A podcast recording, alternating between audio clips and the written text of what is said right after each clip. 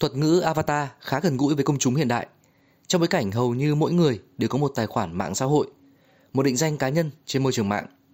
Hình ảnh đại diện avatar luôn được chủ nhân chăm chút để tạo ấn tượng nhất có thể. Tương tự, vỉa hè có thể được xem như một avatar của Hà Nội. Vì đập vào mắt thị dân, du khách khi tới thành phố này luôn là các công trình, đường phố và vỉa hè. Vỉa hè có mặt trong khắp các nền tảng từ thơ ca, nhạc họa cho đến blog, vlog. Nó cũng là các nơi hoạt động kinh tế, văn hóa xã hội diễn ra bao đời, ăn sâu và nhận thức về Hà Nội. Về hè Hà Nội không chỉ là một khái niệm, đó còn là một biểu tượng về ẩm thực, về lối sống hồn hậu, chậm rãi, gây tò mò, muốn trải nghiệm. Duy chỉ có điều, chính quyền đô thị thành phố này lại dường như không coi vỉa hè là avatar của mình. Khi thất bại trong triển khai quy hoạch các bãi đỗ xe, Hà Nội dùng vỉa hè làm những bãi đỗ xe tạm. Khi lượng xe cá nhân tăng vượt kiểm soát, gây áp lực vào vùng lõi, Hà Nội tăng phí cho thuê vỉa hè.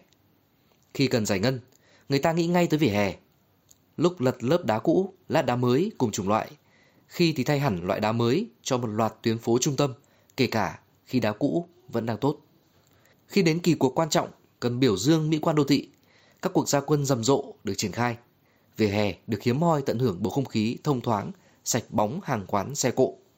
Nhưng khi tàn cuộc, nó lại trở lại thân phận hầm hưu, bị lấn chiếm, bị đè nén, không thương tiếc.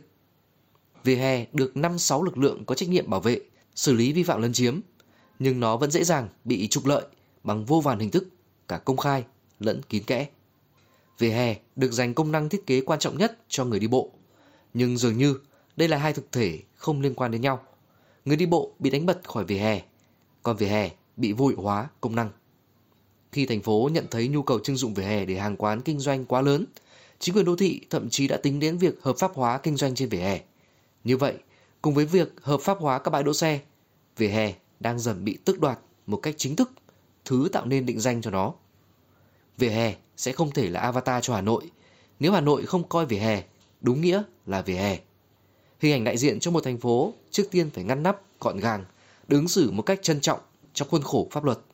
Sau đó, việc chăm chút, trang hoàng cho nó mới trở nên có ý nghĩa. Bằng không, vỉa hè sẽ mãi mãi chỉ là con tin của Hà Nội trong việc tìm kiếm các giải pháp đô thị tình thế, tạm thời và vụn vặt. Hà Nội có coi vỉa hè là avatar của mình? Cần phải hỏi các cấp lãnh đạo thành phố nhiệm kỳ này.